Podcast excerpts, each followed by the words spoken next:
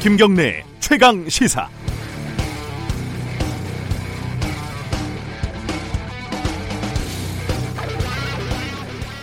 시사인에서 해마다 조사하는 가장 신뢰하는 언론 매체 조사에서요. 유튜브가 2위에 올랐습니다. 어, 1위인 JTBC와도 큰 차이가 없었고 3위 KBS를 처음으로 앞질렀습니다. 매체 환경이 격변하고 있다. 이런 말을 순위로 웅변을 하고 있는 것 같습니다. 광고 시장에서 유튜브의 비중이 점점 커지고 있는 것은 뭐 당연한 귀결이지만 저는 좀 다른 부분이 신경이 쓰였습니다. 어, 유튜브는 알고리즘으로 사용자가 좋아할 만한 콘텐츠를 맞춤으로 제공해주는 그런 방식입니다. 아, 자신의 생각을 강화해주는 콘텐츠만 보게 될 가능성이 꽤 높다는 말이죠. 음, 가장 신뢰하는 언론인을 봐도 그런 느낌이 듭니다. 1위 손석희 앵커는 비율이 좀 낮아졌는데요. 2, 3위에 유시민, 김어준 씨가 올랐고 그 밑에는 김동길, 정규재 씨가 이름을 올렸습니다. 어, 잘 보면은 각 진영을 대표하는 선수들 아니겠습니까? 아, 자신의 생각을 응원해주는 언론과 언론인을 신뢰하고 선호하는 것은 어찌 보면 당연합니다. 이러다 보니까 어, 사실 불편, 부당, 균형, 뭐 객관 이런 이야기를 하는 언론은 이제 시대에 뒤떨어진 매체가 돼버린 꼴이 돼버렸습니다. 어, 적어도 좋아하지는 않죠 그 매체를 보면 불편한 구석이 있으니까요. 그리고 불편, 부당, 균형, 객관이라는 말 자체가 본질적으로는 좀 위선적이기도 합니다. 어, 시대가 이러하니까 시장이 이러하니까 저도 적응해서 잘 살면 좋겠는데 그게 또 어렵습니다. 시대가 변해도 시장이 달라져도 변하지 않는 언론의 역할은 뭔가 있지 않을까. 지금 뭔가 중요한 걸 놓치고 있지는 않을까. 저는 그걸 찾는 쪽을 선택을 하고 싶습니다. 그쪽도 어느 정도는 좀 필요하지 않겠습니까? 9월 11일 수요일 김경래 최강 시사 시작합니다.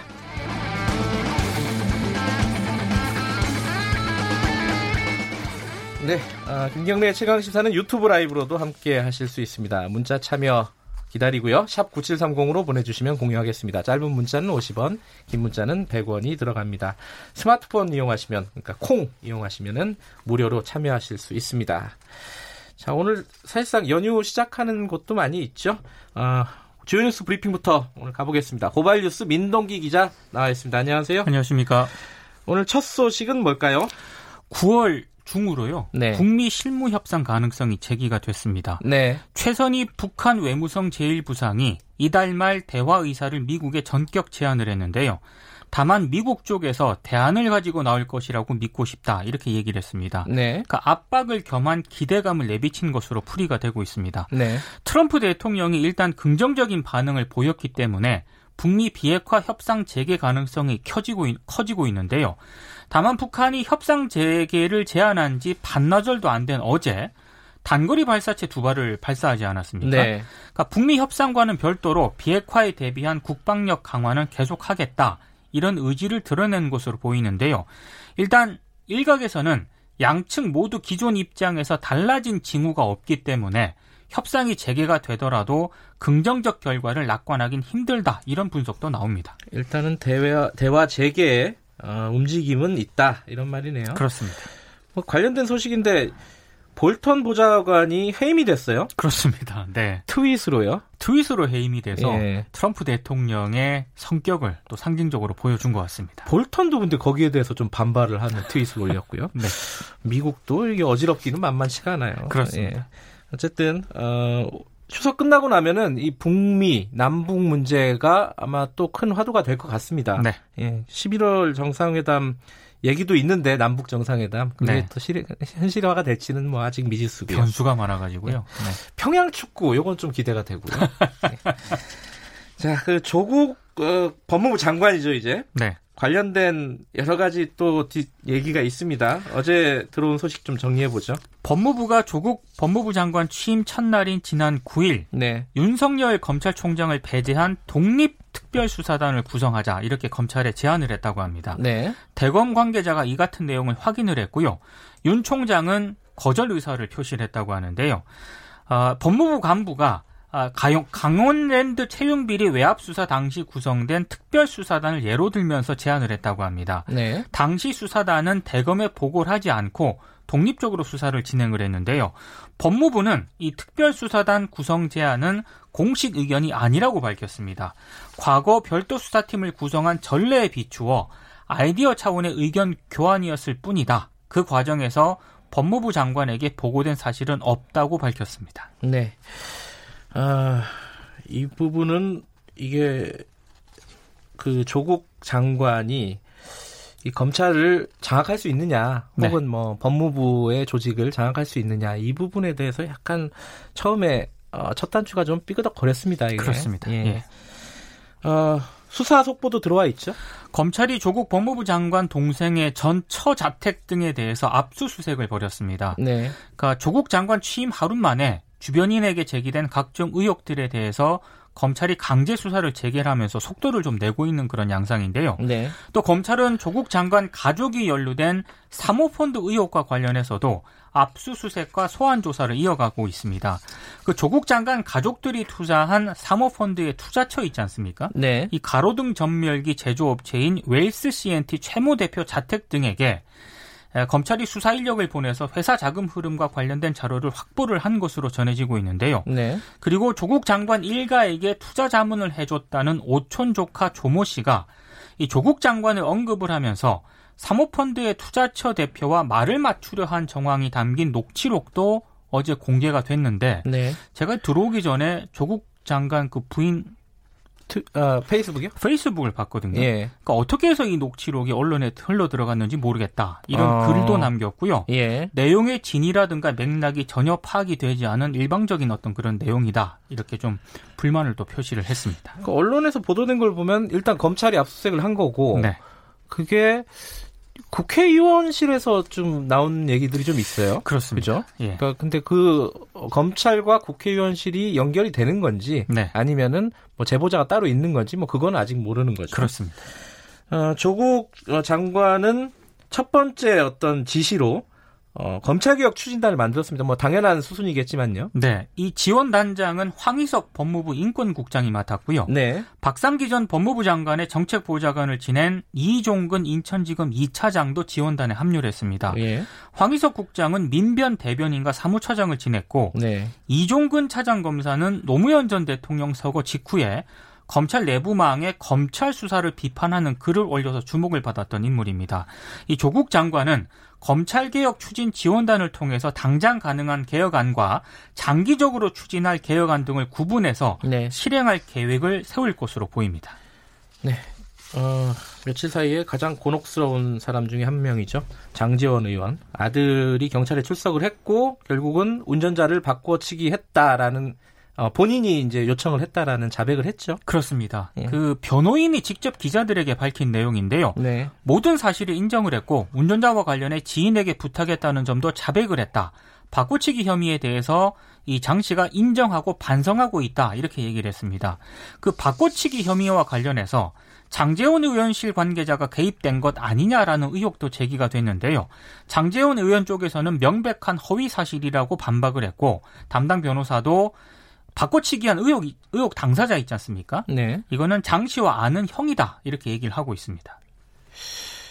아는 형이 이렇게 해주는 거는 조금 의, 이례적인 거 아닌가요? 그 자체도 좀 이해가 안 되는 대목이 분명히 있는 건. 그 대신 뭐 어떻게 되면은 어떻게 생각하면은 뭐 재판을 받게 기소되고 그렇죠. 재판을 받는 상황인데 네. 어, 아는 동생을 대신해서 기소가 되겠다 나서는 게 전 이해가 되지는 않아요. 상식적이지 않습니다. 예, 이 부분은 예. 경찰이 좀 밝혀내야 될 부분인 것 같습니다. 그렇습니다. 어떤 어 뭐랄까 과정을 겪었는지 근데 그거 말고 그 피해자와 또 돈으로 합의를 했다 이런 뉴스도 있었습니다. 동아일보가 오늘 보도를 했던데요. 예. 피해자인 오토바이 운전자에게 3,500만 원을 주고 합의를 했다고 동아일보가 보도를 했습니다. 네. 변호인은 통상적인 합의금보다 액수가 많은 것은 사실이지만 이 관련 언론 보도가 계속 나오고 있기 때문에 피해자와 서둘러 합의했다고 밝혔는데요. 오토바이 운전자도 동아일보 기자에게 이 같은 내용을 확인을 했습니다. 네. 장용종 씨는 합의서를 경찰에 제출을 했는데요. 다만 이 합의서는 오토바이 운전자를 타치게 한 치상 혐의에 대해서는 뭐 수사라든가 법원 양형 단계에서 참작 사유가 될 수는 있지만 음주운전이라든가 운전자 바꿔치기 혐의 있지 않습니까? 네. 여기에는 별다른 영향을 미치지 않는다고 합니다. 뭐 합의를 낸 건 사실이고요. 3,500만 원 줬다. 좀 어, 거액이긴 하네요. 어, 액수가 네. 굉장히 많습니다. 네. 한편으로는 또, 아, 이게 또 계속 연결되는 얘기입니다, 사실. 나경원 자유한국당 원내대표 아들이 또 문제가 되고 있습니다. 그 미국 고등학교 재학 시절 서울대 의대 윤형진 교수가 지도한 연구 발표문에 네. 제일 저자로 이름이 올랐습니다. 네. 그래서 특혜 논란이 제기가 됐는데요.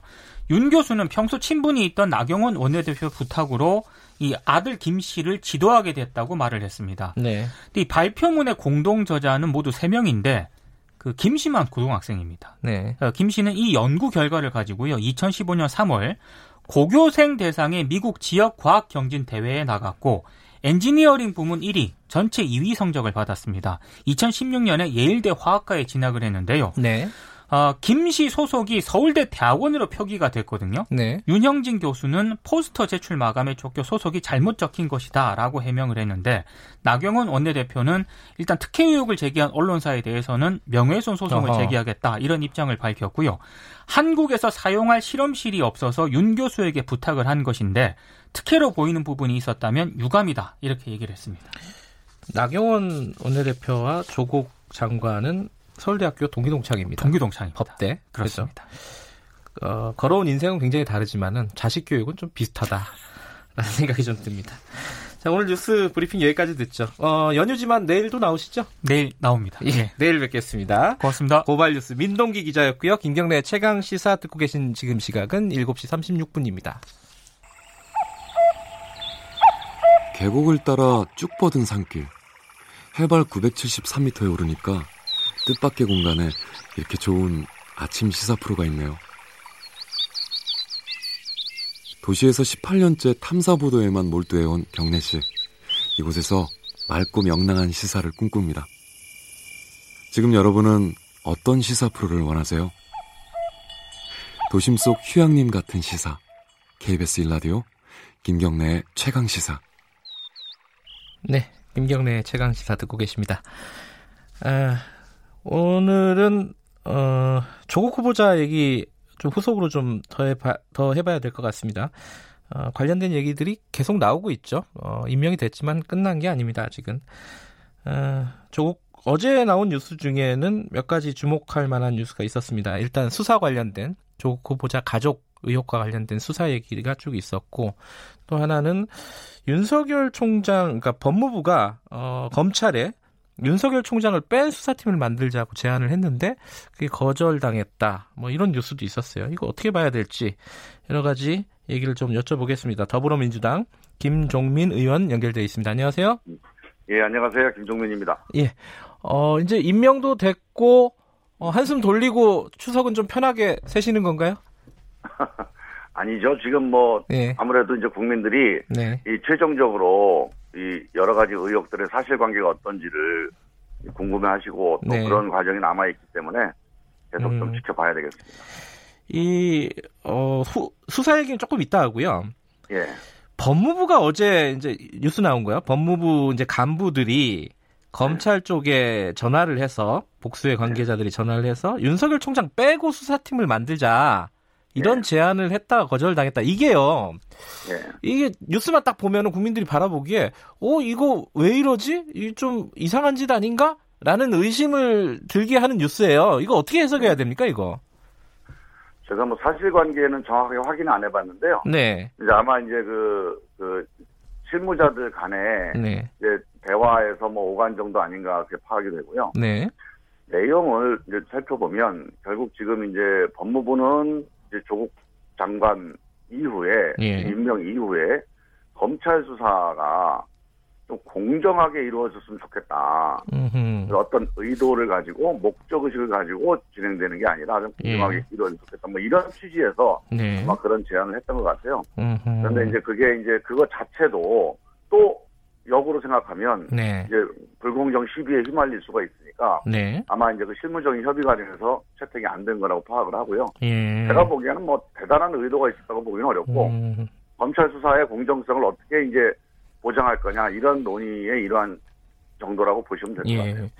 근데 그, 어, 일단 장관한테는 보고하지 않고 진행이 됐다 이렇게 말이 나오고 있고요. 예. 그리고 검찰 쪽에서는 거절을 했는데 이게 언론에 샜어요. 그러니까 네. 장관한테 보고도 안 하고 일이 진행이 됐고 음. 검찰 쪽에서는 언론에 이 얘기를 어, 공개를 해버렸고 음. 이게 그 조국 법무부 장관 첫날인데 네. 어 물론 이틀 뭐 숫자로 보면 이튿날이긴 하지만은 이게 어떤 조직 장악력이라고 해야 할까요? 이런 것들이 의심이 된다. 뭐 이렇게 이르지만은 그렇게 볼 수 있는 시각도 있을 것 같아요. 제가 보기엔 뭐 그것까지는 아니고요. 예. 보통 이제 법무부 우리가 이제 역지사지를 생각을 해보면 네. 법무부 간부들 입장에서 보면 네. 장관이 취임했을 그러니까 임명됐을 경우와 되지 않았을 경우를 다 놓고 네. 시나리오를 좀 구상을 하지 않았겠습니까? 네.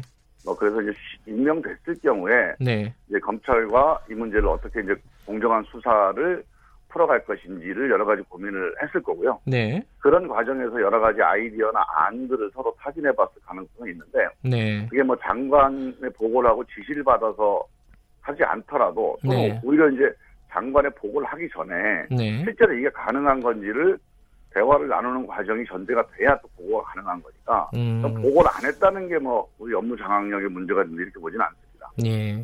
수사 얘기 간단하게 하나 여쭤보면은 네. 어, 일단 그 사모펀드 관련해 갖고 핵심 인물 두 명을 영장을 청구했습니다 검찰이. 예, 예. 어, 뭐 오늘 중에 뭐 나오겠죠 영찰 어, 영장이 나오든 안 나오든 예. 결과는 나올 텐데 뭐 그리고 동생의 전처 전 부인 주거지도 압수수색을 했고 그러니까 검찰 수사는 뭐 어, 전혀 뭐 속도를 조절하지 않고 쭉 가는 분위기예요. 예. 예. 어떻게 보십니까 이게 지금 어 어떤 이 뭐랄까 검, 자연스러운 어떤 검찰의 수사 과정이라고 보세요? 아니면은 이게 아직도 어 이제 어떤 정치적인 의도 좀 있다고 보십니까? 그런 의혹 제기를 많이 하셨잖아요. 예, 아직까지는 뭐 정확하게 파악은 어려운데, 네. 저는 뭐 그냥 큰 흐름상 제가 지금 뭐 윤석열 총장이나 검찰 그 수사팀에 네. 뭐 수사팀과 대화를 나눠본 건 아니니까 예. 정확하게 의중을 뭐 파, 의도나 이런 걸 파악하기는 어렵지만 이, 이 상황 자체를 보면 네. 일단 대통령이 임명하기 전과 임명하기 후는 좀 양, 상황이 다르다고 봐요. 음흠. 그러니까 그 우리 당에서 그동안에 문제 제기를 했던 것이 네. 윤석열 총장이나 검찰이 이 조국 법무부 장관 임명을 반대해서 네. 어떤 표적 수사 내지는 어떤 의도적인 수사를 하는 거 아니냐 네. 이런 문제 제기가 있었잖아요. 네. 그건 이제 대통령이 임명을 하기 전 얘기고 만약 임명을 했다면 조국 장관도 대통령이 임명한 사람이고 또 윤석열 총장도 문재인 대통령이 문재인 정부에서 임명된 검찰총장입니다. 네. 결국 두 사람 이게 다 권력기관 개혁, 권력개혁이라고 하는 임무를 부여하고 대통령이 임명한 거고 이건 어떻게 보면 국민의 뜻이란 말이죠. 네. 그래서 저는 그 점에 있어서는 그 장관이든 검찰이든 다 정당성이 있고 또 그 정당성에 책임을 져야 돼. 또 그런 책임이 있다고 보는데 지금 검찰은 그래서 대통령 임명 이후에는 어떤 그런 의도가 있었다 하더라도 그거를 이제 좀 어느 정도 조절하고 절제해 나가면서 해야 될 그런 필요성이 있는데 아직까지는 정확하게 판단하기 어렵습니다만 검찰이 네. 그런 방향으로 좀 가질 거라고 봅니다. 아마 수사는 철저하게 하되 예. 표적 수사 혹은 뭐, 뭐 기획 수사, 뭐 의도된 기획 수사, 그다음 별건 수사 이런 식의 약간 불법적인 그런 방향으로 답을 정해놓고 가는 그런 수사는 아마 거까지는 가지 않을 거나 그렇게 한번 기대를 해보고 있습니다. 예. 그 뭐 수사 결과는 조금 더 지켜보도록 하고요. 어, 예. 다른 당 얘기 좀 해볼게요. 예. 이 나경원 자유한국당 원내대표 아들 문제가 나왔습니다. 이게 예. 어, 조국 후보자 딸 문제하고 이 같은 얘기라고 보세요. 어떻게 보십니까 이거 이 부분은? 뭐 전체적으로 내용은 많이 비슷합니다. 네. 고등학생이 이제 그 과학 논문의 제일 저자로 등재가 됐다는 건데요. 그리고 그 과정에서 이제 그 서울대 교수 지인이죠. 네. 어, 그 나, 나 의원 부탁을 받고, 어, 약간 이제 혜택을 줬다는 건데. 네. 뭐 사실관계를 좀 더 봐야 되겠죠. 음. 근데 이제 제가 좀 걱정되는 거는 제가 조국 후보자 관련된 여러 가지 의혹들에서도 내내 문제 제기를 했었는데. 네. 사실관계가 확인되지 않은 상태에서 정치적인 이 공방이 자꾸 오가게 돼요. 네. 지난 한 달 동안 그렇게 됐거든요. 네. 이게 이제 언론을 통해서 이제 사실관계가 충분히 확인되지 않은 내용들이 또 이제 국민들한테 전달되고 하면서 네. 여러 가지 이제 정서가 움직이게 되거든요. 네. 저는 이제 여든 야든 간에 지금 이, 이 특히 자녀 문제를 가지고 네. 이렇게 이제 그 확전 내지는 그 어떤 정치 공방이 확장되는 거는 네. 좀 자제하고 문제가 제기되면 정확한 사실관계가 확정될 때까지 좀 차분하게 기다리고 그 결과를 가지고 뭐 어떻게 판단하든지 아니면 문제 제기를 하든지 하는 게 좀 필요할 것 같아요. 예. 뭐 지금 내용상으로 보면 여러 가지 나와 있어서 네. 문제가 될 만한 소질이 있어 보이는데 예. 그거조차도 조금 정확하게 좀 조사하고 확인한 이후에 우리가 거기에 대한 의견을 내는 게 좀 바람직하지 않을까 싶습니다. 지금 어 뭐 자유한국당은 아니지만 이현주 의원 같은 경우 삭발하고요. 자유한국당은 네. 어 장외투쟁 시작을 했고 지금 국회가 정기국회잖아요. 곧 있으면은 네. 네.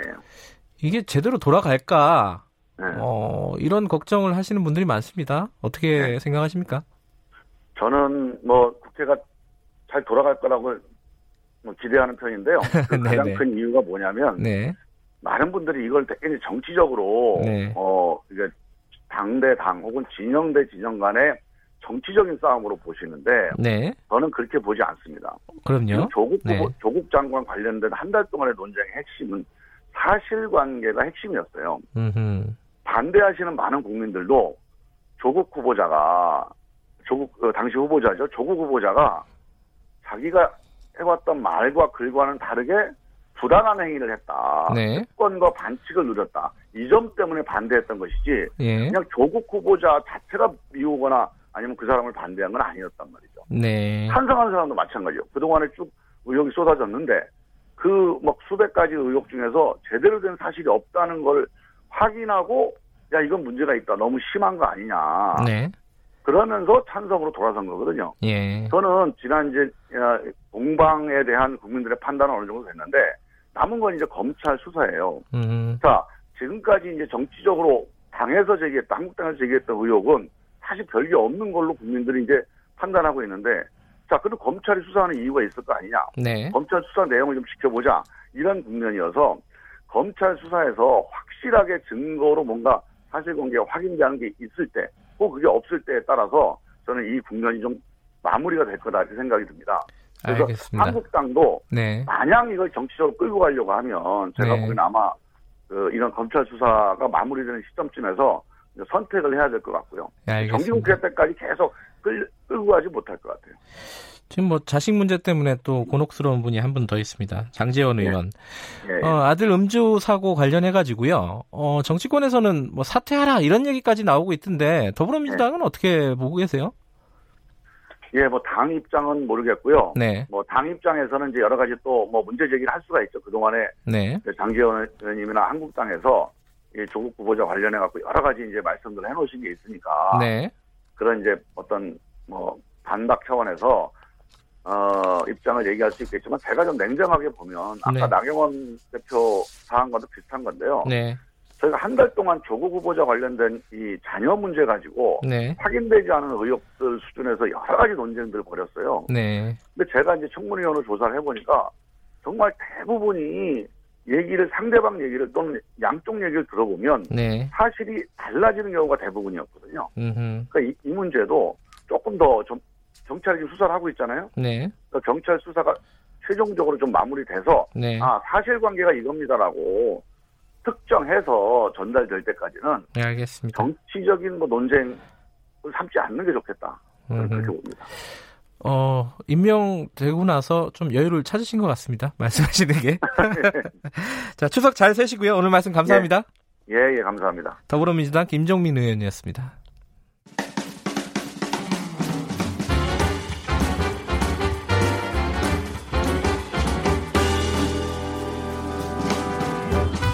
여러분의 아침을 책임집니다. 김경래의 최강 시사. 네, 최강 스포츠 KBS 스포츠 취재부 김기범 기자 나와 있습니다. 안녕하세요. 네, 안녕하세요.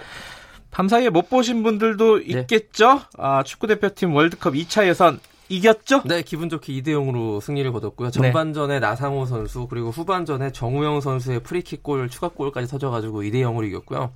내용 조금 불만족스러운 면도 있었지만 그러니까요. 잘 못 풀었다고 중간에는 그런 네. 얘기도 있는데 이런 경기는요. 네. 월드컵 최종 예선 아니 월드컵 예선의 원정 경기는 네. 골 넣고 이기면은 그게 최선입니다. 그 내용까지 어, 너무 욕심을 부려서는 안 되고 아. 첫 경기였다는 점 그리고 네. 원정 경기는 우리 투르크메니스탄도 뭐 중동까지는 아니지만 굉장히 좀 그 환경이 좀 다른 곳이고 네. 뭐 잔디 상태나 이런 것들을 감안했을 때 우리가 실점하지 않고 완승 거뒀다는 것 자체에 좀 의미를 둬야 되고요. 물론 벤투 감독 본인도 만족스럽지는 못한 경기력이라고 했는데요. 앞으로 네. 점점 더 중, 좋아지는 게 중요한 것 같습니다. 음. 자, 어쨌든 첫 경기 월드컵으로 향하는 첫 발을 잘 내디딘 것이고 이제부터 10월에 또 한 번 이제 모이게 되는데요. 네. 9월은 끝났고 스리랑카와의 홈 경기 그리고 북한으로 아직 확정은 아닙니다만 평양 네. 원정을 가게 되는데 이게 굉장히 큰 관심을 모을 수밖에 없는 경기가 되겠고요. 네. 지금 우리나라가 2차 예선 H조에 속해 있는데요. 이 여기에 속해 있는 나라가 레바논, 투르크메니스탄, 북한, 스리랑카 그리고 우리나라거든요. 예. 우리나라의 전력이 압도적으로 위긴 합니다만 여기서 조 1위를 해야지 그 최종 예선에 직행할 수 있고 조 여기서 만약에 조 2위를 하게 되면은 그 각 조가 다섯 개가 있는데 거기서 상위 네 개 팀이 올라가는 것이기 때문에요. 뭐 물, 물론 뭐 2차 예선 통과는 낙관하고 있습니다만 네. 어쨌든 만만치 않은 북한이 기다리고 있다라는 점에서 좀 집중을 해야 될 것 같고요. 북한이 최근에 먼저 더 경기를 했기 때문에 2연승을 달리고 있어요. 아, 그래요? 조에서. 그래서 음. 조 1위에 올라 있는 건데요. 네. 그래서 우리나라와의 북한, 우리나라와 북한의 경기가 굉장히 하이라이트가 될 것이고 네. 여러 면에서 10월 달에 이 우리의 평양 원정 굉장히 큰 관심을 모을 것 같습니다. 어, 북한과의 경기도 관심이 모아지지만 최종 예선 가면은 뭐 네. 어떻게 잘 짜여지면은 한일전도 가능하겠네요. 그렇죠, 그때. 한일전 하면 난리 나겠네. 자, 프로야구 소식 하나 알아보죠. 어, 이대호 선수 어제 출전한다고 네. 전해주셨었는데 좀 재밌는 일들이 벌어졌다면서요? 네, 그렇습니다. 어제 프로야구 그 포털 사이트에서 가장 많이 본 영상 핫클립이요. 네. 이대호 선수의 딸이 애국가 대창하는 음흠. 그런 모습이 나왔습니다. 이제 국민회를 하잖아요. 야구 네. 시작하기 전에. 근데 사직 홈 경기장에서 이대호 선수의 딸이 초등학생인데 초등학교 아이들이 나와서 이제 합창을 했습니다. 아하. 그 애국가 애국가를요. 그런데 네. 얼굴을 보면 딱 맞힐 수 있을 정도로 이대호 선수와 한박이인 딸인데 예. 이대호 선수 별명 어제 제가 조선의 4번 타자라고 예. 했는데 또 하나 별명이요 딸바보입니다. 아하. 그래서 딸을 정말 극진히 사랑하는 이대호 선수 애국가를 부르는 그 딸을 향해서 그 하트를 날려주는 음흠. 그런 아빠다운 센스도 보여주고요. 아주 모처럼 한 받고 웃음을 네. 짓는 이대호 선수였고 어제 출전했거든요. 네. 근데 이제 대타로 나왔어요 7회에 음흠. 대타로 나와서 상대가 이제 볼넷을 주는 바람에 1루로 진루한 다음에 이제 발이 느리기 때문에 바로 대주자로 교체됐습니다. 어쨌든 간에 네. 2군에서 1군으로 복귀한 경기 아주 의미 있었고 예. 롯데가 예. 또 기아를 8대 4로 이겨서 더욱 예. 의미 있는 경기였습니다. 예. 자 박항서 감독 네. 소식이 하나 들어와 있네요. 자 그 스포츠에도 가짜 뉴스가 있, 습니다 가짜 뉴스 조심해야 되죠. 그 최근에 박항서 감독이랑 네. 그 박항서 감독이 이끄는 베트남 축구 대표팀 그리고 히딩크 감독이 중국 22세 이하 축구 대표팀 이끌고 있거든요. 네. 이두 팀이 친선 경기를 했는데 당연히 이제 히딩크 감독과 박항서 감독은 2002년 한일 월드컵 당시 아, 그렇죠. 감독과 코치 관계였습니다. 그래서 네. 절친한 사이고 그래서 경기 전에 이제 악수하고 친밀하게 인사를 하고 언론 앞에서 이제 가볍게 인터뷰를 하는 그런 모습이 공개됐는데요. 그때 이제 어, 박항서 감독이 안경을 벗고 눈을 이렇게 훔치는 장면이 나왔는데 네. 이 장면을 보면은 이제 마치 우는 것처럼 보이는 아, 그런 감격에 겨워서 예, 예. 좀 감정이 막 북받쳐 올라서 예. 히딩크 감독을 만나서 옛날에 감회가 떠올라서 박항서 감독이 울었다라고 예, 모든 언론이 다 이렇게 썼는데요. 알고 보니까 저희 KBS 취재진 중에 축구 기자가 박항서 감독의 코치 그리고 의무팀장이랑 전화를 할 일이 있었는데 네. 사실 그게 운 게 아니고 그날 날씨가 더워가지고 눈가에 있었던 그 땀을 닦은 거였다. 이건 예. 해프닝이었다. 이렇게 정정을 해줬습니다. 예. 어쨌든 간에 이 저 정확한 사실을 아셔야 되니까 사실 뭐 박항서 감독이 울 필요까지는 없잖아요. 히딩크 감독을 만나가지고. 네. 그래도 저는 화면을 보니까 어 2002년이잖아요. 벌써 예. 벌써 몇 년 전입니까 그게? 어 히딩크 감독 많이 나이가 많이 들었더라고요. 그렇죠. 그죠? 네. 이제 저 노년입니다. 정말. 네. 베트남도 지금 한참 경기하고 있나요? 월드컵? 예, 그렇죠. 2차 예선 하고 있고 음. 만약에 우리와 만나게 된다면. 근데 이제 박항서 감독은 이제 올림픽 대표팀 이쪽에 좀 집중하고 음, 있습니다. 그래요. 베트남도 올라왔으면 좋겠네요. 네, 예. 좋습니다. 자, 추석 잘 세시고요. 네. KBS 스포츠 취재부 김기범 기자였습니다. 김경래 최강 시사 1부는 여기까지 하겠습니다. 아, 잠시 후 2부에서 뵙고요. 뉴스 듣고 8시 5분에 돌아옵니다.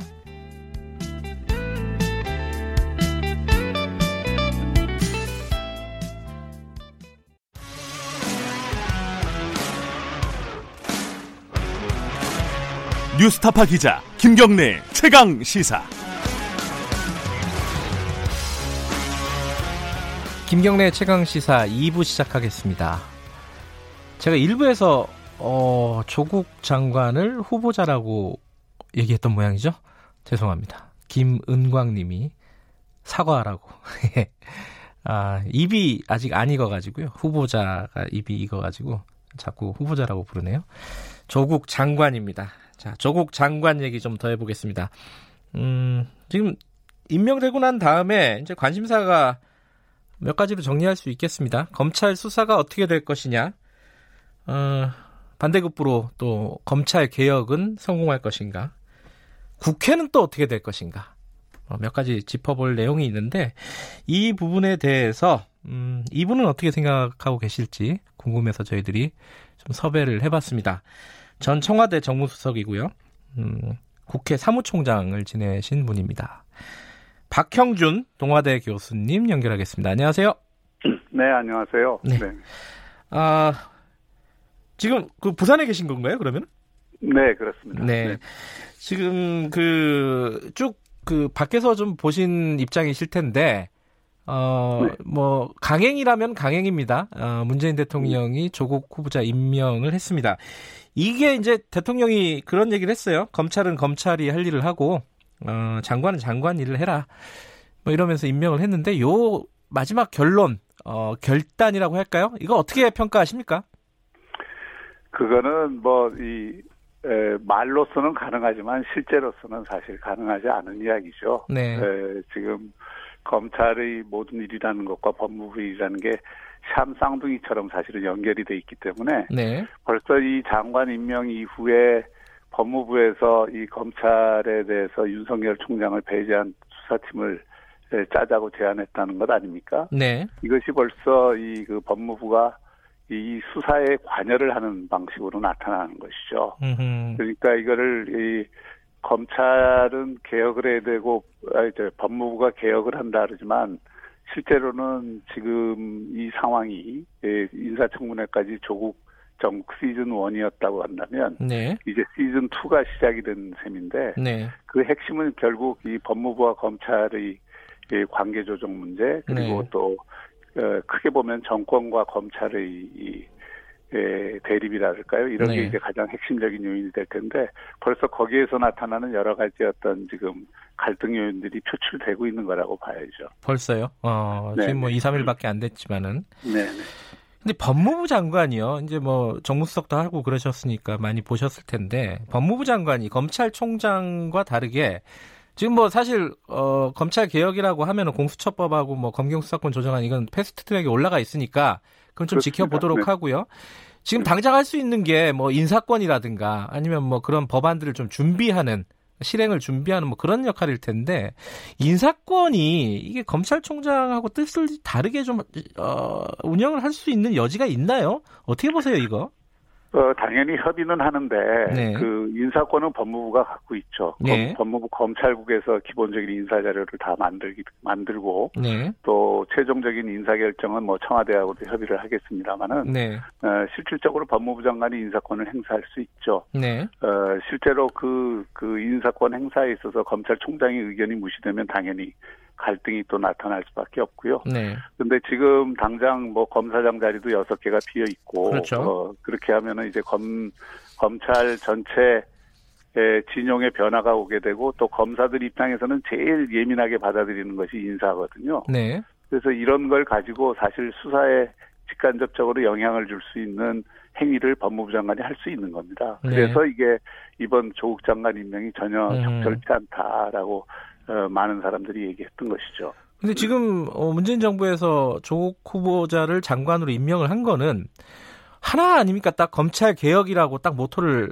어, 내세운 건데. 그런데 그 검찰 개혁의 핵심이 예. 두 가지잖아요. 하나는 검찰의 중립성, 네. 정치적 중립성 확보를 확고하게 하는 것이고 또 검찰이 무리한 수사를 하지 못하도록 하는 네. 그두 가지가 요체인데 나머지 제도적인 문제는 다 국회에서 하는 것이죠. 예. 에, 그런데 지금 검찰의 정치적 중립성을 확보하는 문제와 관련해서 이 사안 자체가 벌써 그 어, 장애물이 된다고 저는 봅니다. 아, 그래서 실제로 검찰 개혁을 한다고 하지만은 검찰 개혁을 방해할 수 있는 요인들을 잔뜩 안고 장관직을 해야 되는 이런 자기 모순에 빠진다고 봐요. 그래서 네.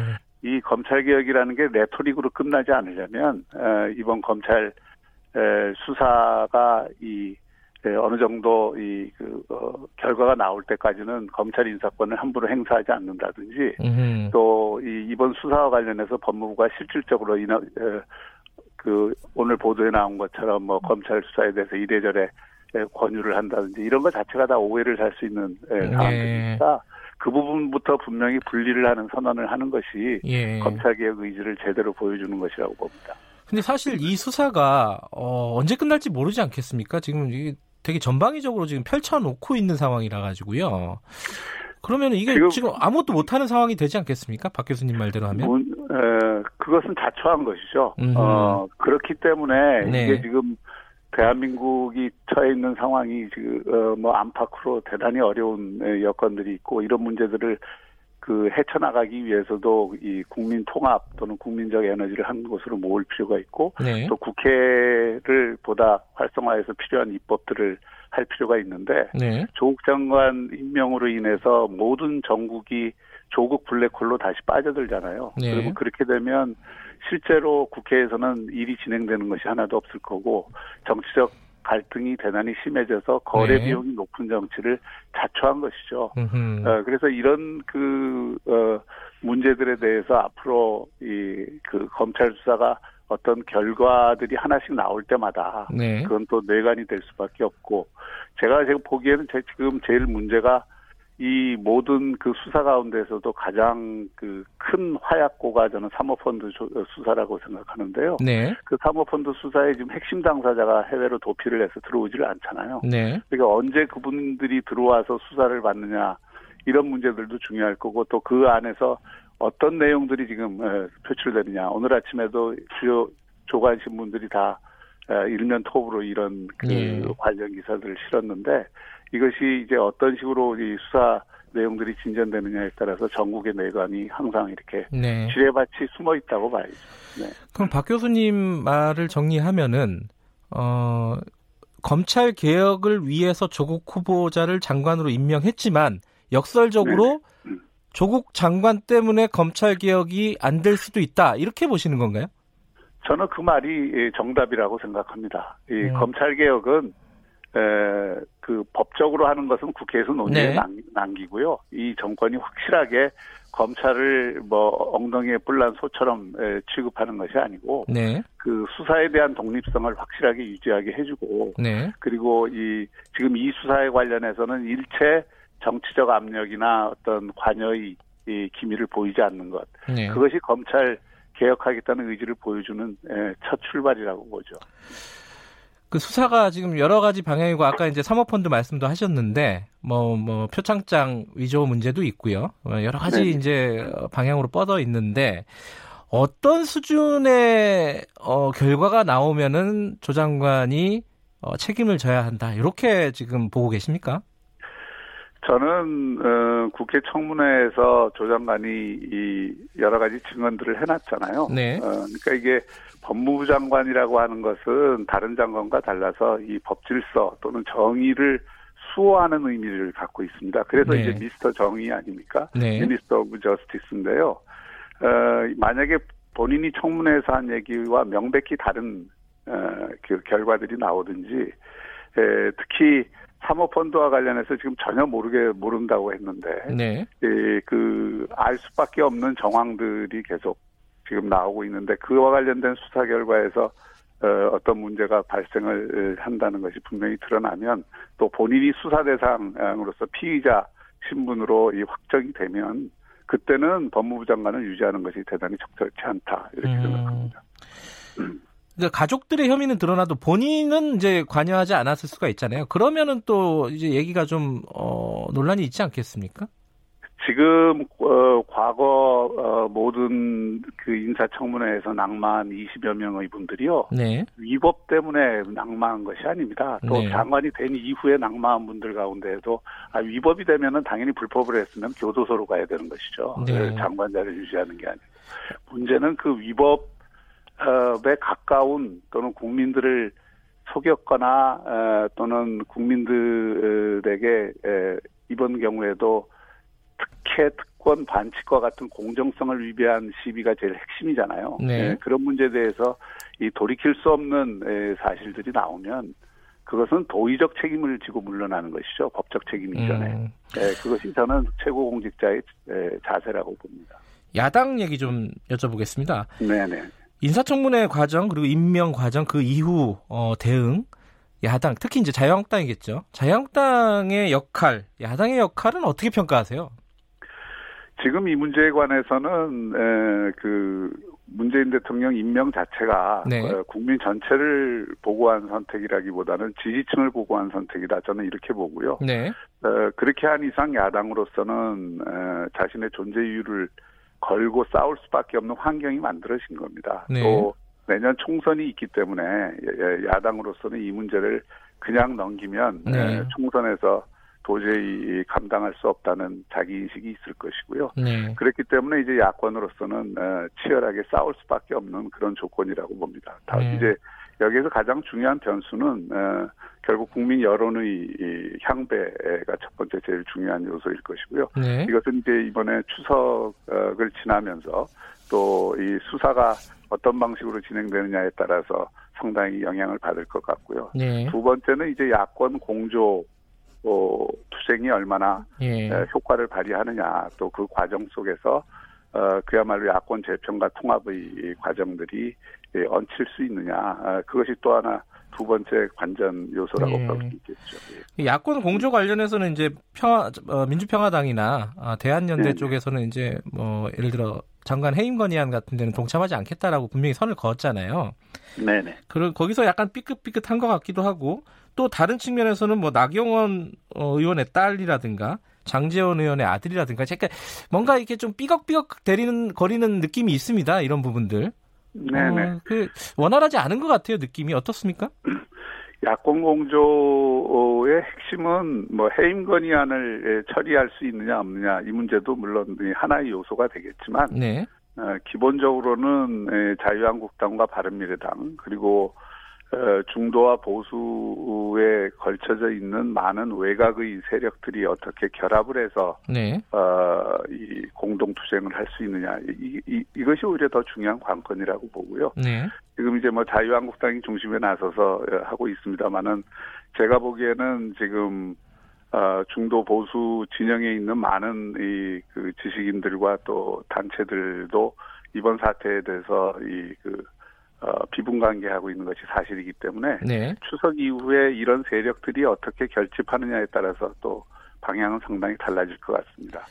어, 그리고 나경원 원내대표 문제나 에, 뭐 장지원 예, 예. 그 의원 아들 문제는 그런 에, 특히 장지원 의원 아들 문제는 그런 일이 없었다면 에, 더욱 좋았겠지만 네. 이게 문제 이 문제 지금 조국 장관 임명 문제의 와 직접적으로 관련된 문제는 저는 아니라고 음, 보고요. 음, 네. 에, 그리고 어, 그건 그것대로 뭐 자유한국당 내에서나 또 장재원 의원 차원에서 어, 깔끔한 정리가 필요하다고 보고 또 국민들에 대해서 사과하는 것도 필요하다고 보고요. 예. 어, 나경원 대표 문제는 저는 이것이 이제 여권이 그 이러, 이렇게 저렇게 물타기를 하고 있는 것이라는 에, 그 어, 느낌이 강하게 듭니다. 음. 어, 실제로 내용을 자세히 들여다보도 이것이 조국 장관 딸의 논문 제일저자 등기 문제하고는 성격이 굉장히 다르다는 것이 나타나고 있고요. 네. 그래서 그런 것들을 지금 제기해서 지금 현재 여권이 갖고 있는 문제를 야권의 문제로 다시 말하면 달을 가리키는데 달을 가리키는 손가락을 자꾸 그 아, 예, 못생겼다고 예. 문제 삼아서 이 전체 국면을 흐리게 하려는 그런 어떤 큰 이 정치적 이 그 손길이 있다 이렇게 생각을 하고요. 그것은 저는 온당치 못하다. 아, 그 문제는 뭐이 그 야권 인사들에게 문제가 있다면 문제가 있는 대로 지적을 네. 하는 것이 옳고요. 지금 그렇다고 해서 지금 조국 장관 임명과 그 이후 수사 문제가 네. 이 덮여지는 것은 또 바람직하지 않다고 봅니다. 네. 그 또 하나의 변수가 패스트 트랙 관련된 검찰 수사입니다. 뭐 강제 수사를 할 수도 있다 이런 뭐 관측도 나오고 있고요. 이 부분은 어떻게 봐봐야 될까요? 저는 그 윤석열 총장이 그 어, 어떻게 보면 이탈리아의 마니폴리테처럼 네. 어, 지금 그 마니폴리테의 한국판을 쓰고 싶은 어, 그런 음. 심정을 갖고 있다고도 볼, 그볼 여지가 있다고 보고요. 네. 그래서 윤석열 총장 체제의 검찰의 칼은 여야를 구분하지 않고 네. 어, 이, 에, 그 작용 작동할 것이다 이런 네. 생각이 들고요. 그래서 사실 그 패스트 프레트랙에 지금 그 자유한국당 의원이 59명이라고 하는 어마어마한 숫자가 네. 관여가 돼 있어서 이 문제는 야당 입장으로서는 큰 압박을 느끼지 않을 수 없는 사안이라고 봅니다. 네. 에, 문제는 이게 국회에서 벌어진 정치적 물론 뭐 국회 선진화법을 그 어, 실정법상 위반한 에, 것은 분명한데 이 선거법과 관련된 이 정치적 사안이잖아요. 네. 네. 이 문제에 대해서 이 그 실정법 잣대를 어디까지 들이댈 수 있느냐 이런 네. 것들은 조금 더 지켜봐야 될 것 같습니다. 네. 알겠습니다. 오늘 말씀 여기까지 드릴게요. 어, 추석 잘 네네. 세시고요. 고맙습니다. 네, 감사합니다. 박형준 전 청와대 정무수석, 동아대학교 교수였습니다.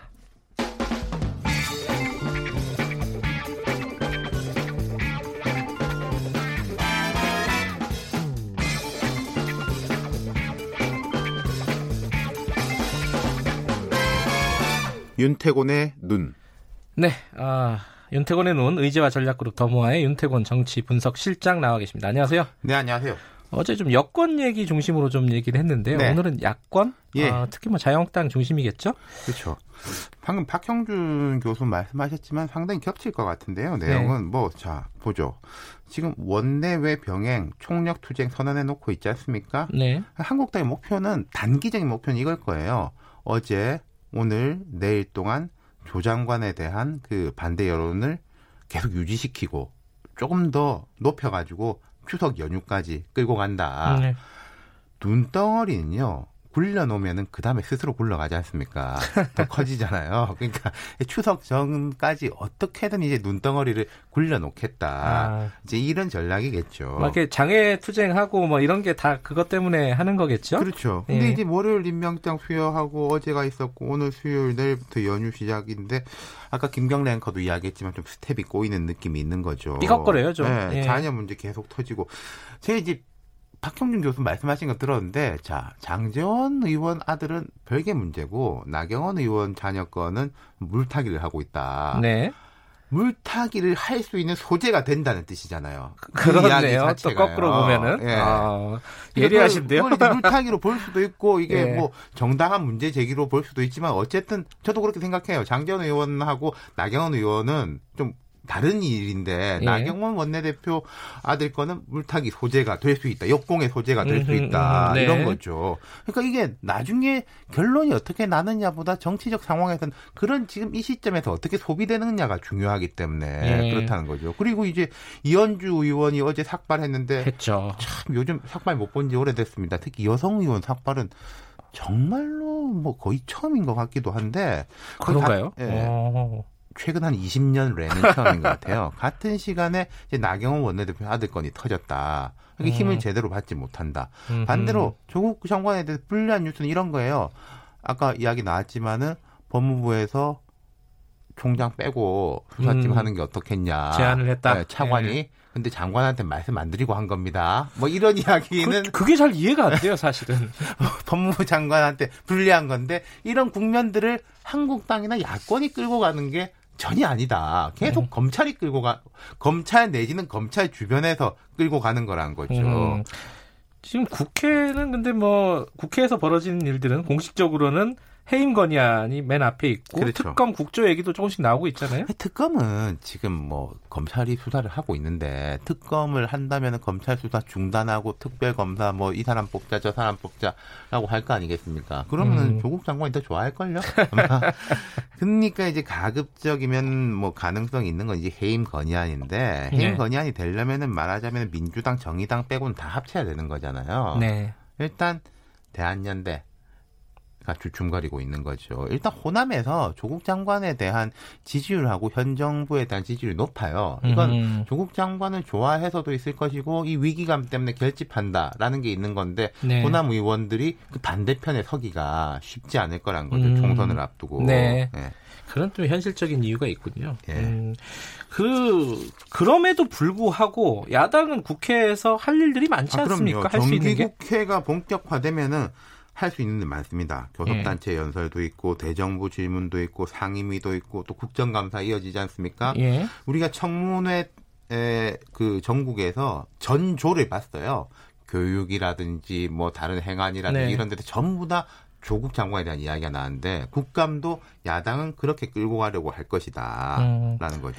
근데 여론에서 아유 지겹다 이런 것도 있, 을 거예요 분명히 피로감이 이렇게 높은 예. 거죠. 이 예. 부분이 있는 있는 것인데 예. 그리고 음, 이 야당 입장에서 제가 말씀을 한번 보자면요. 예. 거꾸로 여권 입장에서 이게 조국 장관 이슈가 어려웠던 것은 한국당 혹은 보수 진영과의 진영적 대결만 아니었다는 점이에요. 음. 무당파 혹은 여당 지지자들 진보층 중에서도 문제 의식을 느낀 사람이 많았다. 그랬죠. 그래서 여당이 이제 어려운 전선이었던 거거든요. 예. 조 장관 임명했지만은 문 대통령도 여러 해명과 다짐을 한 게 이제 그런 이유 때문인데. 예. 근데 이 흐름이 한국당 대 뭐 정부 여당, 보수 연합 대 진보 이런 식으로 간다면은 여권 입장에서는 좀 다루기 쉬워질 것이고 네. 한국당 입장에서는 당장은 이게 우리가 조금 더 결집한다 이게 있을지 모르겠지만은 네. 이 조국 장관 전선을 그렇게 해서 돌파하기는 어려울 거예요. 그러니까 아하. 한국당 입장에서 보면은 이 전선을 계속 키우고 유지시키려면은 예. 자기들이 앞장서면 안 될 겁니다. 어, 앞장, 그래요? 그럼요. 앞장은 서지 않고 전선을 유지하고 키우고 이게 아주 다른 예지만은 박근혜 전 대통령 탄핵 촛불 집회 이럴 때 정치인들이 되게 조심스러워 했잖아요. 아 그런 측면이 있군요. 네, 이거는 민심이다. 예, 우리는 예. 뒤에 있는 사람들이다. 네. 이런 거라는 거죠. 아, 근데 어렵네요, 이거는. 앞장은 서지 않고 전선은 유지한다. 그렇죠. 이거 굉장한 전략이 필요한데. 네, 거기서 이제 조심조심스러운 것들이 필요한데, 그걸 이제 잘 할 수 있을지 예. 모르겠네요. 그리고 또 이제 뭐 패스트트랙 건도. 그래요, 이건 또 어떻게 되는 네. 건지. 네. 자, 그러니까 그 건은 경찰이 들고 있었는데 한국당의 수사에 아예 불응해가지고 진도가 안 나갔다. 근데 검찰이 다 넘기라고 했다. 박형준 수석이 이제 음, 이탈리아의 마니 폴리테 말씀하셨는데, 그건 이제 마피아를 치는 검찰들의 이제 별칭이었거든요. 깨끗한 손. 그러니까 이런 이야기 여의도에서 나오는 게 윤석열 지정생존자. 예. 여권 치고 야권 치고 그럼 남는 거는 누가 있겠냐. 라는 식인 건데, 그러니까 홍준표 대표가 말했지 않습니까?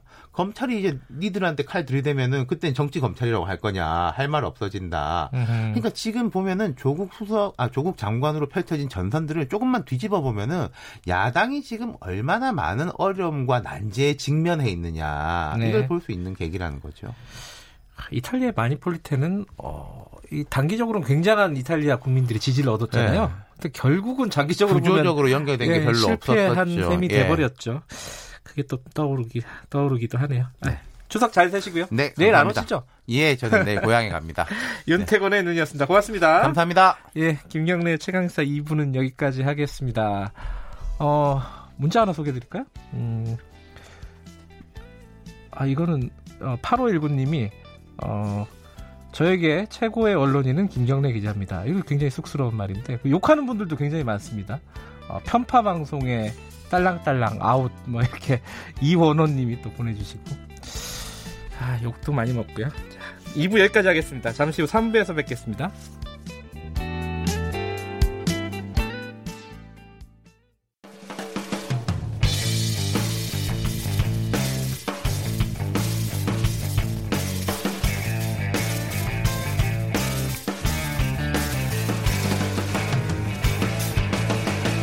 김경래의 최강 시사.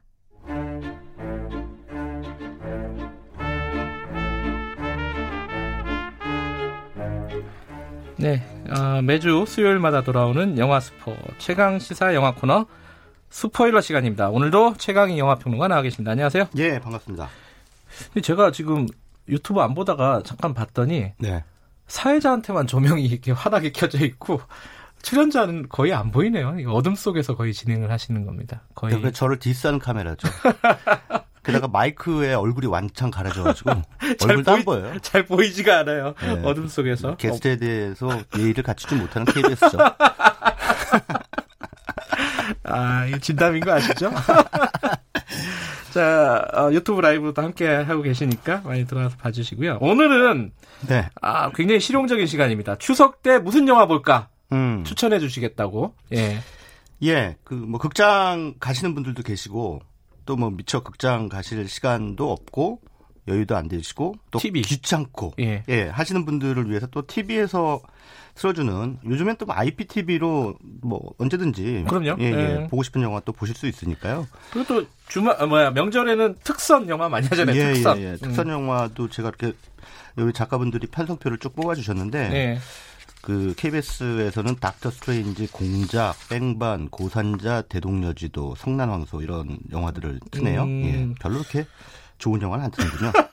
왜 그러세요? 제가 보기에는 어, TVN이 제일 낫, 네요 예, TVN? TVN 예. 어. 오 늘 미스백 어. 11시하고 그래, 연휴 마지막 날 완벽한, 완벽한 타임. 타임. 예. 음. 라인업은 TVN이 제일 좋은 것 같습니다. 어, 공중파 그래요? 방송들은 뭐 그냥 대충 산 것 같아요. 상권들. MBC가 어, 증인하네요. 일요일 날.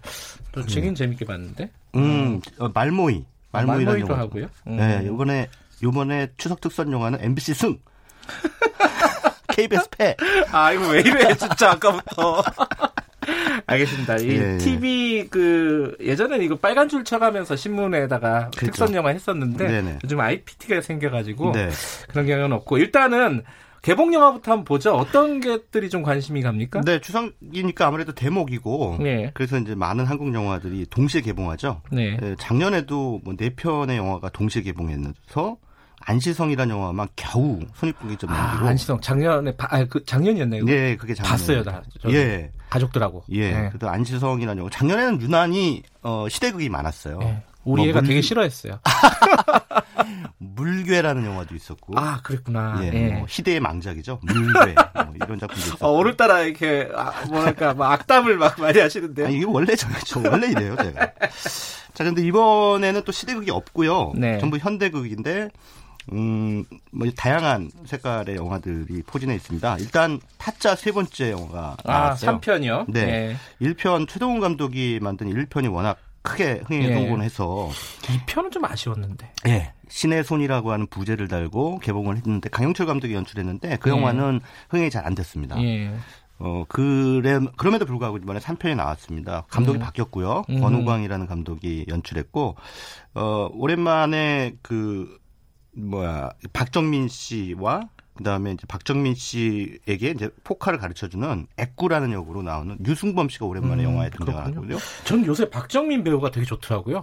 연기 잘해요. 예, 어, 예. 너무 잘해갖고 약간 좀 예. 뭐라 끔찍하다고 할까? 네. 어, 그 무시무시하더라고요, 진짜. 예, 그래서 이 박정민 배우가 나오기 때문에 일단은 약간의 신뢰가 있고 또뭐 네. 시사를 통해서 나오는 그 언론 언론인이나 평론가들의 반응도 나쁘진 않습니다. 그 타짜 원아이드 잭이라고 하는 네. 원아이드 잭이라는 말을 들으니까 아 이거 화투가 아니네. 딱 그렇게 생각하실 음, 거예요. 포커입니다, 예. 포커. 예. 예, 그 카드. J, K, Q 예. 중에 이제 뭐 J를 말하는 거죠. 그렇습니다. 예. 그래서 요번에는 이제 1, 2편이 화투였다면 요번에는 이제 포커를 가지고 음. 인생을 건 한판 승부를 펼치게 되는데 어, 박정민 씨가 일출이라고 하는 역할을 맡았고요. 원래 네. 허영만 씨가 그렸던 원작 가운데 어, 이 3편 원아이드 잭이 가장 완성도는 뛰어나다는 평가를 아, 받았어요. 아, 그랬나요? 예. 저도 다 읽었는데 예. 어, 그랬구나. 그런데 그 이 만화의 일출은 약간 좀 뚱보로 맞아, 맞아, 그랬어요. 예. 예. 근데 박정민 씨가 그 역할을 맡으면서 좀 슬림한 캐릭터로 바뀌었죠. 그렇구나. 예. 음, 그래서 이제 타짜 원아이드 잭이라는 영화가 있고요. 그다음에 19금 같은데? 예, 19금입니다. 그게 좀 흥행적으로는 예. 아킬레스건이죠. 예. 그리고 또 예전에 아마 2014년 정도에 개봉 어, 방영이 됐죠. 방영이 된 TV 드라마 OCN에서 방영된 나쁜 녀석들이 영화로 만들어졌어요. 어허. 그때 당시 상당히 시청률이 좋았어 예. 영화로 만들어질만 하다라는 그 생각이 들었는데 아니나 다를까. 이거 새로 찍은 거예요? 아니면 새로 찍었습니다. 아 그래요? 그런데 음. 어, OCN 드라마의 그 주요 배역 네. 이 이제 마동석 씨, 김상중 씨죠. 다 나와요? 예, 네, 음. 둘은 나옵니다. 네. 나머지 다른 배역들은 안 나오고요. 아하. 대신 이제 김하중 씨가 여기 가, 아, 가수가 됐어요. 예. 예. 김하중 씨는 원래 어, 원작 드라마에 나오지 않는데 예. 어, 사기꾼으로 나옵니다. 그러니까 일종의 파무 파탈이죠. 근데 굉장히 잘 어울려요. 아 그래요? 예. 아 보셨어요? 아, 이 영화는 아직 안 봤는데 예고편만 네. 봤는데요. 아, 어울려요? 예, 예 김하중 씨 캐릭터가 잘 어울리고 김하중 음. 씨도 예전에 그 미녀는 괴로워로 많이 그 흥행작이 있었는데 오랜만인 것 같네요 김하중 씨. 예, 그 전에 예. 뭐 다른 작품도 했습니다. 그런데 어. 뭐 워낙 그 관객들이 많이 들지 않아서 아, 더 킹이라는 작품에도 나왔었고요. 음. 어쨌든 그 나쁜 녀석들 더 무비는 어. 그 말하자면 거친 미친 개라고 하는 불리는 그 조직 폭력배를 푸는 거예요. 그러니까 네. 범죄를 잡기 위해서 범죄자들을 푸는 그런 네. 어, 재미있는 설정입니다. 나쁜 놈이 더 나쁜 놈을 잡는다. 맞습니다. 이런 예, 예, 설정이죠. 예, 그래서 예. 그거를 이제 뒤에서 배후 조종하는 사람이 바로 그 오구탁이라는 김상중 씨가 맡은 그 예. 형사 반장이죠. 예. 이런 이제 구도로 가는 범죄 오락 액션 영화 이렇게 보시면 될 것 같고요. 마동석 씨 나오니까 액션도 뭐 많이 나오겠네요. 예, 시원한 액션 음. 뭐 이런 것들이 볼거리라고 볼 수가 있습니다. 그리고 어, 차승원 씨가 어, 오랜만에 이제 코미디로 돌아왔죠. 그 힘을 내요 미스터 리라고 하는 오. 어. 감독은 럭키라는 유해진 씨 주연의 코미디 영화를 굉장히 서, 성공했던 영화잖아요. 예. 네, 이계벽 감독이 연출했고 어, 차승원 씨가 여기서 그 칼국수집 주인. 네? 그렇게 나와요? 예. 음. 네, 뭐 소개로는 반전 미남이라고 하는데 어쨌든 어 그냥 이, 미남인데 반전 미남이 아니라 그, 예. 칼국수집을 운영하는 철수라는 인물을 맡았고요. 예. 어느 날 아, 그에게 샛별이라고 하는 이름의 아이 여자아이가 찾아오는데 음, 그 여자아이가 네. 알고 봤더니 자기 딸이 되는 거예요. 아. 생파 모르는 이제 딸이 찾아오면서 벌어지는 이야기를 코믹하면서도 또 뒤로 가면서 감동의 양념을 뿌리겠죠. 아, 요거는 이제 예. 가족 영화를 겨냥한 거군요. 가족들을. 예. 조금 예. 냉소적으로 얘기하면 가족 신파입니다. 아, 코미디로 시작해서 눈물로 끝나는. 근데 이런 영화가 은근히 예. 재밌더라고. 예전에 예. 비슷한 설정이 차태현 씨 나오는 영화 있었잖아요. 예. 그, 그 뭐죠? 이게 노, 노래 과속 스캔들. 아, 과속 스캔들. 예, 예. 설정이 비슷하네요, 좀. 그렇습니다. 그리고 음. 7번 방의 선물. 예. 우리나라 가족 영화는 대부분 이런 공식을 그대로 따라가고 있어요. 예, 코미디와 눈물을 섞는. 근데 이거 이제 우리나라 관객들이 거기에 어 굉장히 익숙하죠. 뭐 익숙하고 네. 코미디와 눈물이라고 하는 것은 우리가 영화를 통해서 느낄 수 있는 다양한 감정 중에서 가장 어, 흔하게 네. 또 많은 사람들이 느끼기를 원하는 감정 가운데 하나이기 때문에 네. 이런 흥행 전략을 쓰는 건 결국은 이제 우리가 예, 편의점 갔을 때 원 플러스 원으로 받는 거랑 똑같은 겁니다. 원 플러스 원. 예, 감정을 하나 더 사는 거죠. 예. 예. 근데 이게 가족들이 사실 저도 이제 가족들이 모이면은 뭐 할머니 할아버지부터 시작해가지고 예. 특별히 할 게 별로 없잖아요. 예. 그래서 영화를 같이 모, 많이 보러 가요. 가족들끼리 영화를 봐요? 예. 오. 그러니까 뭐 모여서 술만 먹을 수도 없고 네. 하고 뭐 어머니한테 뭐 음. 영화나 같이 보러 가자 손녀랑 네. 네. 그러면 이런 영화를 선택할 수밖에 없는 거잖아요. 그렇죠. 그 가족 단위 네. 관객들이 네. 선택할 만한 영화는 앞서 소개해드린 세 편 가운데는 힘을 내요 미스터리가 그러네요. 가장 적절하고요. 네. 또뭐 데이트용으로 뭐그 대, 그렇잖아요. 그 한 20대 30대 정도 되시는 분들은 아침에 차례 지내고 슬쩍 눈치 봐서 빠져나오죠. 빠져나가야죠. 친구들 만나고 네. 또 자꾸 취직했냐고 물어보고 그러면 힘드니까. 그렇습니다. 연인 만나고 해서 같이 이제 아, 영화들 보러 가시는데 그런 분들한테는 뭐 나쁜 녀석들이나 타짜 이런 작품들이 더 어울리지 않을까 싶습니다.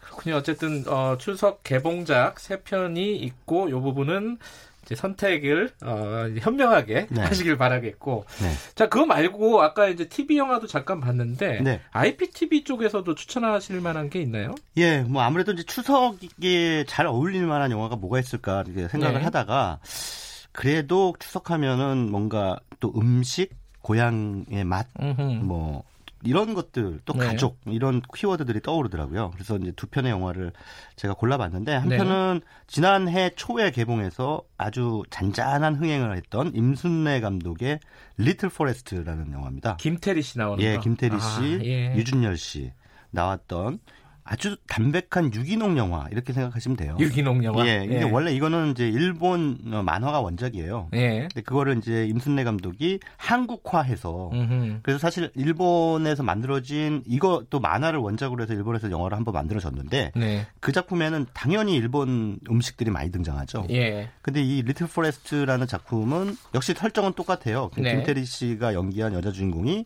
어 그냥 뭐 요즘 흔히 얘기하는 청년 백수예요. 네. 아무것도 안 되는 거죠.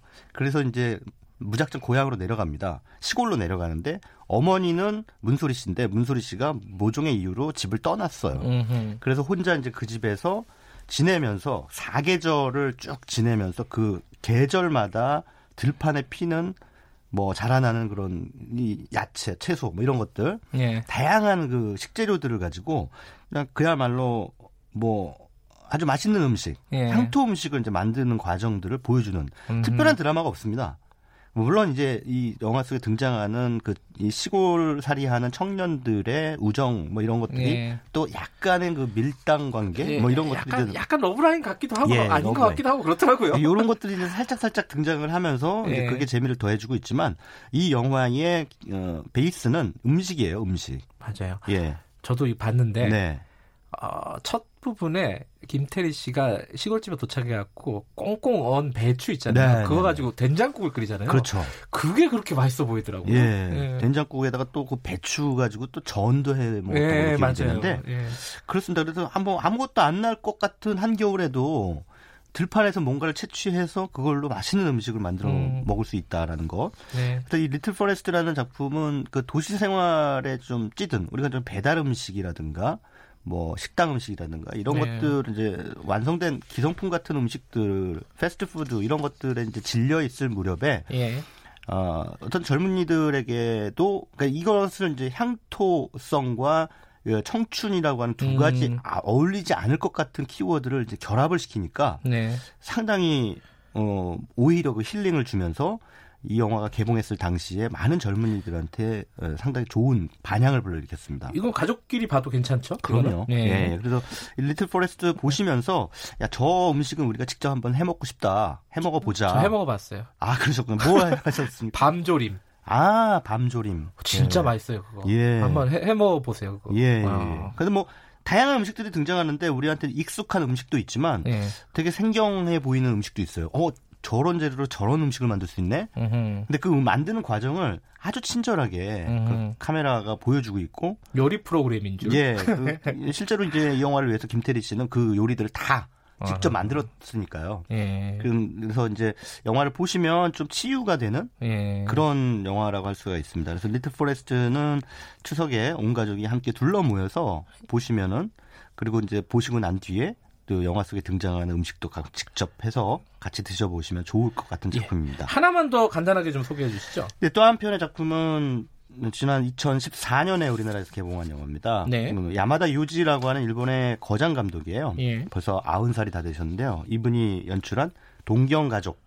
이분이 뭐 찍으신 분이죠? 이분은 예전에 1960년대, 70년대에 그 이 인정 희극이라 그래서 우리가 아. 하는 human 코미디, 예. human 코미디를 굉장히 많이 만들었던 음. 감독입니다. 그래서 상당히 6, 어, 70년대에 많은 활동을 했던 노장이군요. 노장. 예, 우리를 예. 치면 임권택 감독 같은 분. 아, 그래요. 그런데 이제 에, 아직까지도 어, 지금 팔순이 훨씬 넘고 아, 지금 아, 아, 흔을 바라보고 있는 나이에도 여전히 어, 영화를 이제 음. 찍고 있는데 그 영화가 오즈 야스지로라고 또 일본의 유명한 거장 감독 있죠. 동경 이야기. 예, 동경 예. 이야기를 예. 1953년에 나온 동경 이야기를 리메이크한 영화입니다. 아, 이게 리메이크작이에요? 예, 맞습니다. 아. 그러니까 어떻게 보면 선배 감독에 대한 그 예우, 음. 존경을 바치는 영화라고 볼수 있어요. 동경 가족이라 그러면 이것도 가족이 설정인가 예, 보죠? 그렇습니다. 음. 근데 추석 연휴 때 많은 이들 고향에 내려가시지만 네. 이 영화의 설정은 반대예요. 자식들이 이제 동경에 살고 우리로 치면 서울에 살고 네. 어, 노부부 어머니 아버지가 아, 자식들을 보러 이제 온 거죠. 상경한 네. 거죠. 상경했는데 에, 큰 아들은 의사고 음. 이제 그 밑에 동생 여동생이 있는데 둘째 딸은 미용실을 해요. 근데 둘 다 어, 말로는 뭐 효도를 다 해요. 어, 어머니 오셨다, 아버지 오셨다라고 막 되게 반가워하는데 막상 어, 어머니 아버지가 귀찮은 거야. 음. 일도 바빠 죽겠는데 왜 그럼, 오셔가지고 네.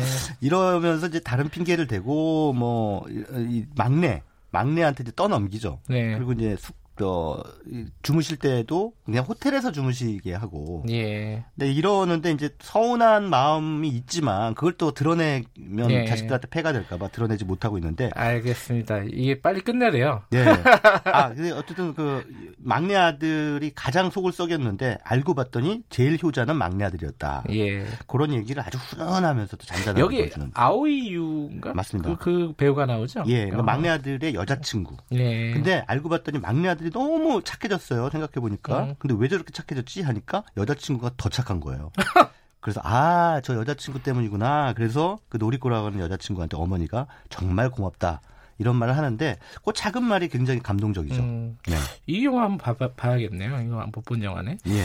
알겠습니다. 영화 추천 감사드리고요. 네. 아마 어, 많은 참고가 됐을 것 같습니다. 청취자 여러분들도 어, 영화 한 번씩 보시면서 어, 여유 있게 추석 보내시기 바라겠습니다. 평론가님은 어, 다음 주에 뵙죠. 추석 잘 세시고요. 예. 고맙습니다. 네, 풍성한 한가위 되시기 바랍니다. 네. 최강희 영화 평론가였습니다. 지금 시각은 8시 46분입니다.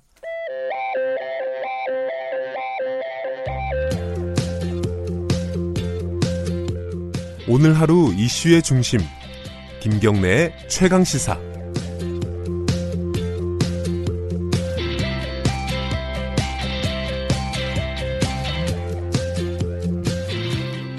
김경래 최강 시사 듣고 계십니다. 어, 3부 마지막 시간은 젊은 사람들, 청년들 얘기를 좀 해보겠습니다. 최근에 이제 뭐 여러 가지 이슈가 있었습니다. 그 조국 후보자 관련해가지고 젊은이 대학생들이 뭐 촛불 집회도 하고 사실 그 전부터 약간 논란이 어 20대들이 어 지금 현 문재인 정부를 좀 뭐랄까요 지지율이 낮아지고 떠난 거 아니냐 어, 뭐 이른바 20대 2반 현상 이런 것도 논란이 되고 있었고요. 쭉 연장되는 어, 연장선에 있는 얘기인 것 같습니다. 관련된 문제를 어, 정면으로 어, 다룬 책 공정하지 않다. 90년대생들이 정말 원하는 것라는 책을 쓴 작가분을 좀 모셔가지고 간단하게나마 얘기 좀 나눠보겠습니다. 조윤호 작가님 어, 나와 계십니다. 안녕하세요. 네, 안녕하세요. 작가님이라고 부르는 게 맞나요? 네, 맞습니다. 예. 예전에 미디어 오늘 기자 하셨고. 네, 예. 있었습니다. 이 공정하지 않다. 이게 어 20대들이 제일 중요하게 생각하는 게 공정이라는 뜻인가요? 네, 맞습니다. 왜 그렇게 공정에 20대들은 뭐 집착이라고 할까요? 아니면 그 관심을 많이 가지게 된 건가요? 일단 지금의 20대가 IMF 이후에 다 태어난 세대들이거든요.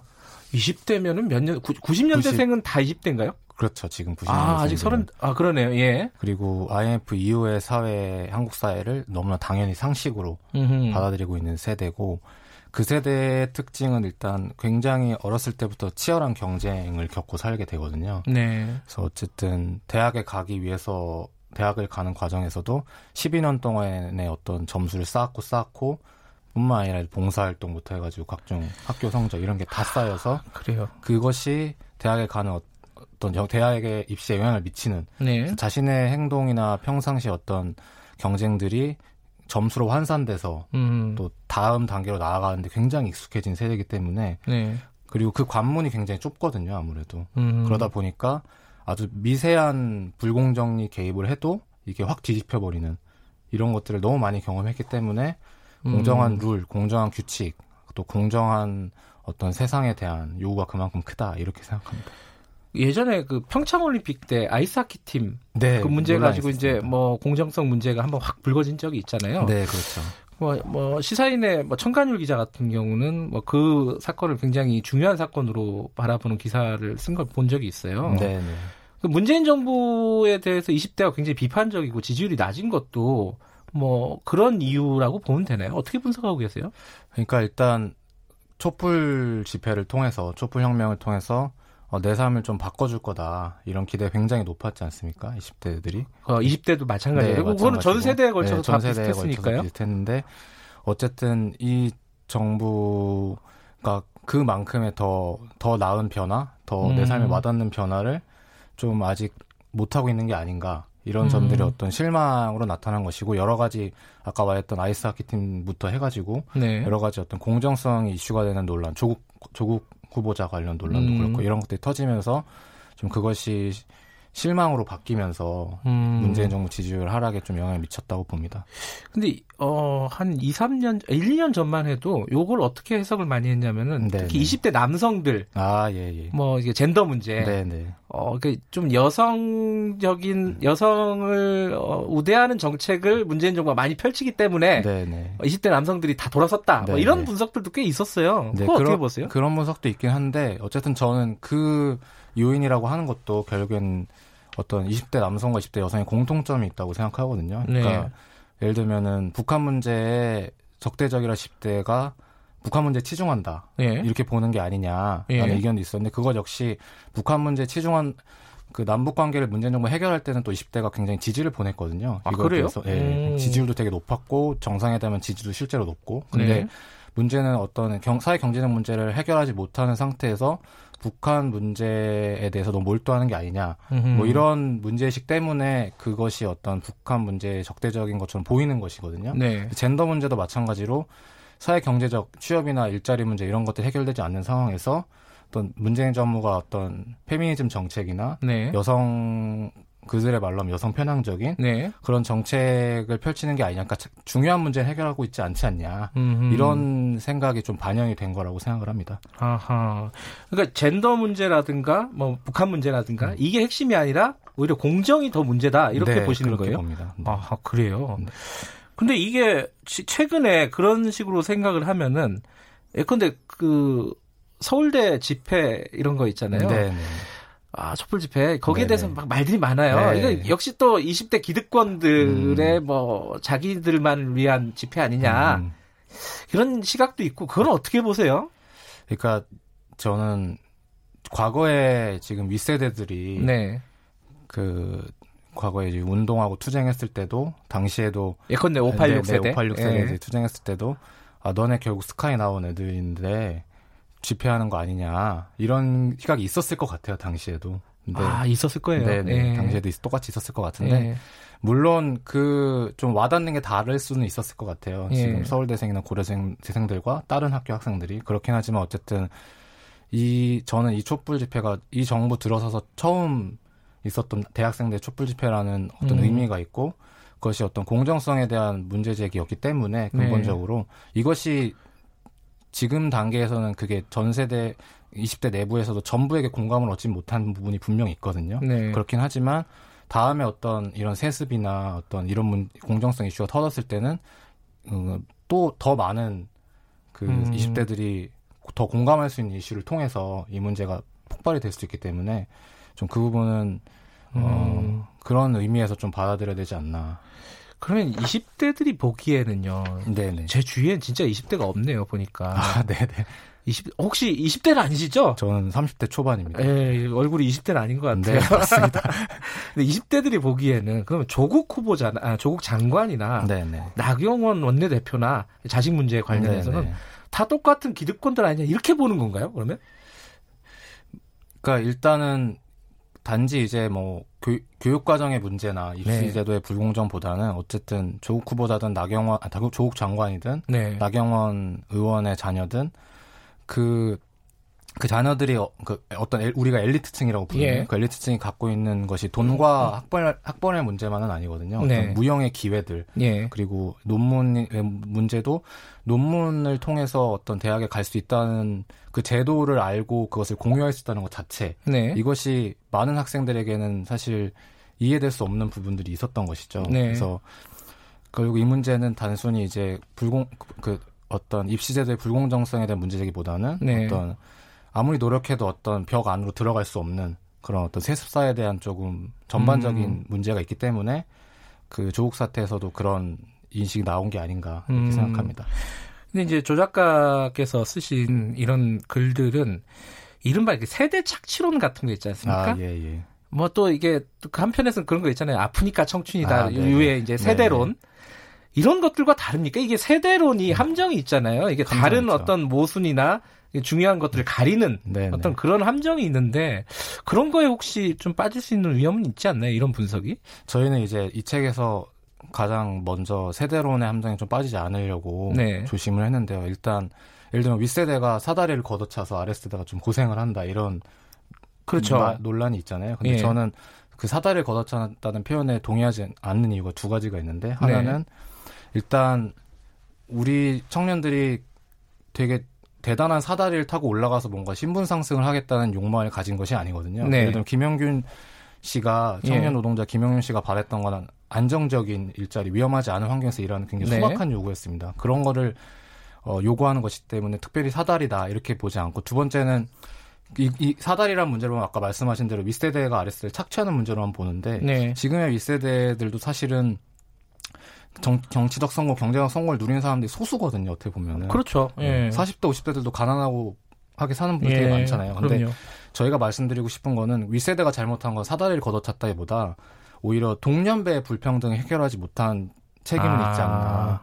그래서 그 불평등이 아랫세대로 내려오면서 아하. 더 확산된 문제, 그 예. 그 문제에 대해 지적을 하는 것이거든요. 예. 그래서 조금 다른 맥락이라고 보시면 됩니다. 시간이 얼마 없는데 그럼 어떻게 해야 됩니까? 좀 해결책이 있나요? 청년들에게 제시할 수 있는? 제가 저희가 뭐 제가 대단한 해결책을 제시할 수 없겠지만 어쨌든 지금의 저는 윗세대도 네. 그 방, 반공세, 반공세대, 흔히 예. 어쨌든 전후 세대와 맞서 싸우면서 네. 그 자신들의 어떤 민주화라는 투쟁의 결과를 이끌어내지 않습니까? 예. 네, 지금의 20대도 저는 그런 거라고 보거든요. 음흠. 빌리 브란트라는 독일의 총리가 오늘의 청년이 불만을 가지지 않으면 내일의 독일에는 미래가 없다 이런 말을 했거든요. 네. 그래서 어쨌든 지금의 청년들도 과거의 윗세대가 그랬던 것처럼 어, 어떤 다수의 연대를 만들어내서 문제를 해결해내는 그런 방향으로 가면 좋지 않을까라고 생각합니다. 네, 시간이 짧아서 아쉽네요. 고맙습니다. 네, 감사합니다. 조현호 작가였고요. 자, 김경래 최강기사는 여기까지 하겠습니다. 아, 내일하고 모레 연휴 기간에는요, 7시 10분부터 시작합니다. 연휴 기간 후에 더 많이 하는 거죠. 내일 돌아오겠습니다.